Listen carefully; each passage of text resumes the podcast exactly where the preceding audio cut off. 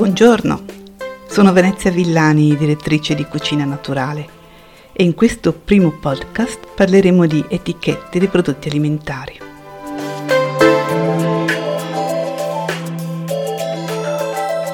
Le etichette sono la carta d'identità di un prodotto alimentare, sono qualcosa che ci permette di conoscere meglio quello che stiamo comprando, al di là della pubblicità o delle immagini in etichetta. Sappiamo che quello che viene riportato sul prodotto deve seguire una lunga serie di norme europee ed italiane. Quindi quello che vi racconterò oggi deriva dalla conoscenza di queste norme e ve ne faccio chiaramente una, una sintesi. Quindi mm, Intanto ne stiamo parlando di etichette, no? però etichette non è soltanto quello che è scritto, le parole, diciamo. Etichette innanzitutto è tutto quello che è sul prodotto, quindi oltre al, alla carta potrebbe anche essere, eh, che ne so, una fascetta attaccata al collo della bottiglia di olio, no? Eh, diciamo tutto quello che accompagna il prodotto. Allo stesso modo non è soltanto le parole, ma anche le immagini. Non si può mettere, non so, delle immagini che non, non attengono al, al, prodotto, che non, non c'entra niente.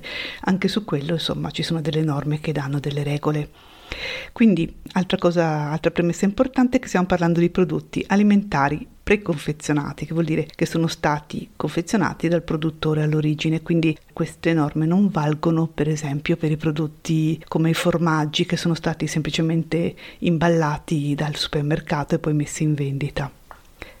Partendo quindi da, dalla prima cosa, cioè dal, dal nome, partiamo appunto da quella che è la denominazione di vendita. Quando compriamo qualcosa siamo sicuri di quello che stiamo comprando? Questa può sembrare una domanda un po' provocatoria, però per esempio se io vi dico fiorellini alle carote, che cosa può essere? Qualsiasi cosa, delle caramelle, dei biscotti, una pasta fresca, insomma. Quindi è chiaro che questa non è la denominazione di vendita, questo è un nome di fantasia che il produttore ha deciso di dare al suo, al suo alimento. La denominazione di vendita invece è qualche cosa di definito, per esempio per legge, no? come pasta di semola di grano duro o bevanda analcolica. Quando non è la definizione più evidente, la denominazione di vendita la troviamo prima dell'elenco degli ingredienti e quindi c'è questa descrizione, diciamo, che ci permette di capire di che cosa si tratta, che tipo di alimento è. E a proposito di ingredienti, vediamo subito che questo è un po' il cuore della, dell'etichetta, quello che almeno io vado sempre a leggere quando compro oppure magari dopo con calma a casa per guardarmi questo elenco per capire se ho fatto una buona scelta. Partiamo subito con un piccolo quiz. Gli additivi sono ingredienti? Avete risposto sì o no? E adesso ve lo dico io. Certo che sono ingredienti perché ogni sostanza utilizzata nella fabbricazione di un prodotto alimentare che sia ancora presente alla fine, anche se magari modificata per esempio dalla cottura o da altri trattamenti, è ingrediente, quindi deve essere indicato nell'elenco. E quindi gli additivi si pensa che non lo siano perché sono laggiù in fondo all'elenco, ma perché sono in fondo? Non perché sono poco importanti, ma perché l'ordine con cui vengono indicati gli ingredienti nel, nell'elenco è decrescente di peso al momento dell'utilizzo. Quindi il primo ingrediente è quello utilizzato in maggiore quantità e man mano si scende fino appunto ad arrivare agli additivi che essendo delle sostanze molto attive vengono aggiunte in, in piccolissima quantità, no? Sugli additivi dico anche che devono essere sempre indicati con la loro categoria, no? antiossidanti, eh, coloranti, conservanti, seguita dal nome o dal codice europeo, quindi per dire acido L-ascorbico oppure E300. Solo gli aromi possono essere indicati in modo generico come aromi naturali, artificiali o semplicemente aromi, però magari ne parleremo un'altra volta. Questa regola dell'ordine decrescente di peso degli ingredienti è fondamentale perché ci permette di confrontare due alimenti all'apparenza identici. Immaginatevi due yogurt alla fragola di due marche ugualmente note e di buona qualità o magari anche proprio con lo stesso prezzo. Come si fa a scegliere uno o l'altro? Leggendo l'elenco degli ingredienti, mettiamo che siano le fragole, hm? andiamo a leggere e c'è scritto yogurt, zucchero, e frutta in uno e nell'altro c'è scritto yogurt, frutta, zucchero. Avete già capito la differenza. In un caso c'è più zucchero che frutta e nell'altro c'è più frutta che zucchero cambia, no? E tra l'altro, dove c'è più zucchero che frutta, molto spesso c'è un quarto ingrediente che sono gli aromi, perché vanno a rafforzare il sapore in un prodotto dove di frutta se ne è messa magari un po' pochina. Quindi già questa piccola regola della, dell'ordine crescente di peso degli ingredienti può permettere di fare una scelta di qualità. Sempre sugli ingredienti c'è da dire anche un'altra cosa, perché capita che qualcuno mi chieda ma perché non sono già direttamente messi con la percentuale, che così è più facile anche capire, perché uno può pensare per esempio io voglio un prodotto senza zucchero e, e magari in un caso lo zucchero è il secondo ingrediente, in un altro è quarto e quindi sono certa che nel primo caso c'è più zucchero, mentre invece non è detto perché magari nel secondo caso insieme a quello zucchero che c'è in quarta posizione ci sono sciroppo di glucosio, fruttosio, insomma altre sostanze dolcificanti che hanno la stessa azione, per cui è difficile capire dove veramente c'è più zucchero e dove meno. E, e certe etichette poi possono essere, certi elenchi degli ingredienti, voglio dire, estremamente complessi. Ci sono delle patatine industriali di cui non faccio il nome, però se andate a vedere l'elenco degli ingredienti sono 16-18 ingredienti, cioè c'è veramente di tutto lì dentro.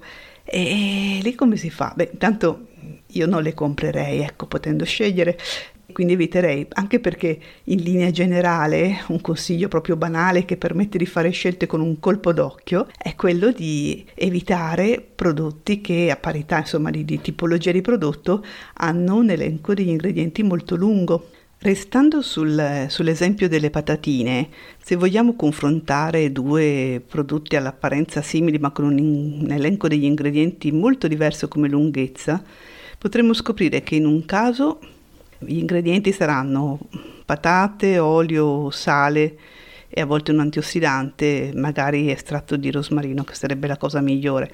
Nell'altro abbiamo appunto tantissimi ingredienti e se andiamo a leggere vediamo che sono spesso dei prodotti estremamente raffinati nella prima parte e additivi che sostengano tutto l'insieme eh, nella seconda. Perché cosa succede? Quando un prodotto è preparato con ingredienti genuini, integri, freschi non ha bisogno di essere supportato dagli additivi. Gli additivi, al di là del fatto che possono essere più o meno consigliabili o sconsigliabili nel consumo, diciamo pure che negli anni quelli più pericolosi nella maggior parte dei casi sono stati sostituiti con altri meno, meno pericolosi, rimane il fatto che sono appunto delle stampelle. E quindi se ci sono gli additivi vuol dire che qualcosa manca perché eh, se devo mettere appunto l'aroma come facevo l'esempio prima dello yogurt vuol dire che c'è poca frutta, quindi sono un segno di minore qualità diciamolo semplicemente minore qualità. Dopodiché non vi sto consigliando di mangiare patatine fritte da mattina alla sera, anzi, che lì i problemi sono altri che vanno al di là del, degli ingredienti. Però adesso restiamo sull'etichetta. Adesso che vi ho convinto a guardare l'elenco degli ingredienti, sappiate che potreste anche non trovarlo in alcuni, alcuni, prodotti. Per esempio, se avete lì davanti il cartone del latte e cercate l'elenco degli ingredienti, non lo trovate perché, perché il latte è latte, è un unico ingrediente, quindi non c'è bisogno di fare l'elenco.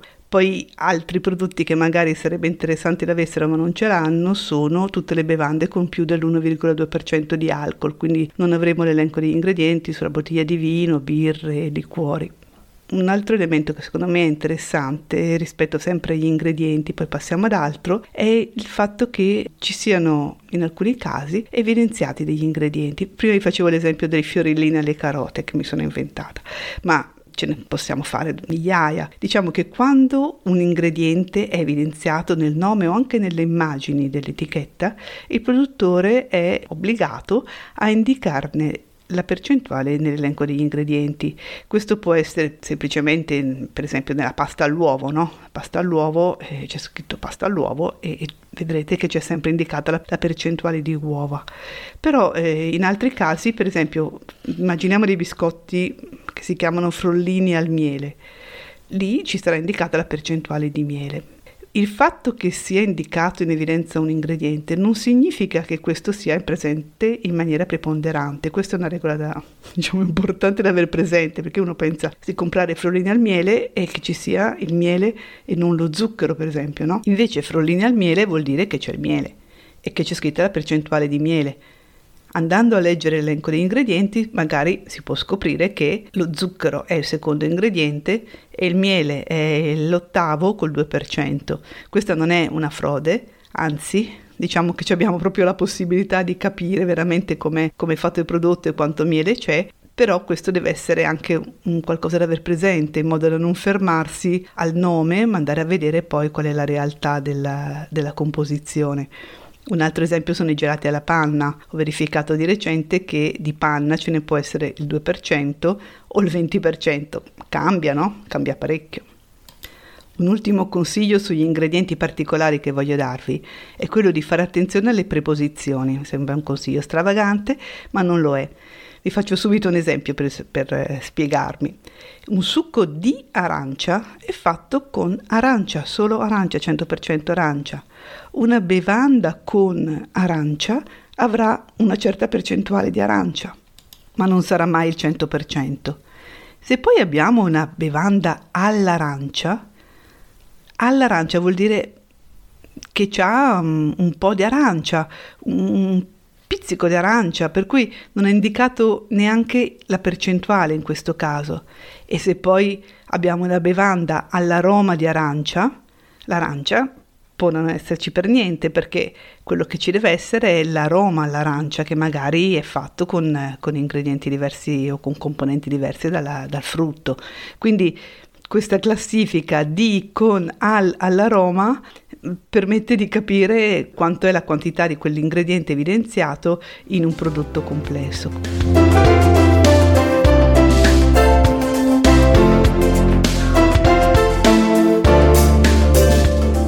Passiamo adesso a parlare di quanto dura un prodotto.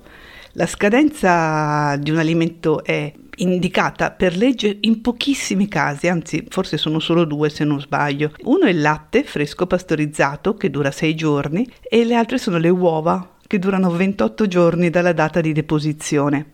In tutti gli altri casi è il produttore che decide quanto dura il suo prodotto. Uno può dire ma perché non, non, c'è una legge che mi dice preciso quanto dura la pasta o un altro, che ne so, il barattolo di pelati. È giusto che sia il produttore a decidere quanto dura il suo alimento perché è lui che lo conosce meglio di tutti, sa che tipo di ingredienti ha usato, sa l'imballaggio quanto, quanto lo può conservare bene, conosce gli ingredienti più o meno freschi, insomma come la, tutto questo è, diciamo, sono informazioni che ha il produttore. D'altronde il produttore non conviene mettere delle scadenze troppo in là, perché facciamo l'esempio, io compro dei cracker, verifico che siano abbondantemente entro la scadenza e poi li trovo che sono vecchi. E almeno io penso è stato conservato male, per carità, magari non è colpa del produttore, però la prossima volta non rischio di nuovo, non compro di nuovo quella marca di cracker, quindi non conviene assolutamente al produttore andare troppo in là. Quindi c'è un equilibrio nella scadenza, chiaramente sarà diversa in funzione della, della conservabilità della durata dell'alimento. Ci sono comunque lo sapete probabilmente, due tipi di scadenza. Una è la data di scadenza vera e propria, che questa che vale solo per gli alimenti deperibili, e poi c'è il termine minimo di conservazione si distinguono perché quando scrive, leggiamo insomma il, eh, sull'etichetta c'è scritto da consumarsi preferibilmente entro oppure da consumarsi entro. Quell'avverbio preferibilmente è quello che indica questa differenza importante ed è importante perché? Perché nel caso della data di scadenza, quindi da consumarsi entro, la scadenza è, è obbligatoria, quindi non, può, non si può vendere un prodotto oltre la data di scadenza e nemmeno si può mangiare perché rischia di essere pericoloso mentre il termine minimo di conservazione con il suo preferibilmente rende il tutto meno categorico. Anche nel caso della scadenza ci sono alcuni alimenti che non la riportano, un esempio se volete facile è quello dei vini, che quando sono buoni migliorano invecchiando, però altri esempi sono i prodotti di parenteria che per loro natura durano un giorno e ingredienti che di natura sarebbero loro stessi dei conservanti come il sale o lo zucchero.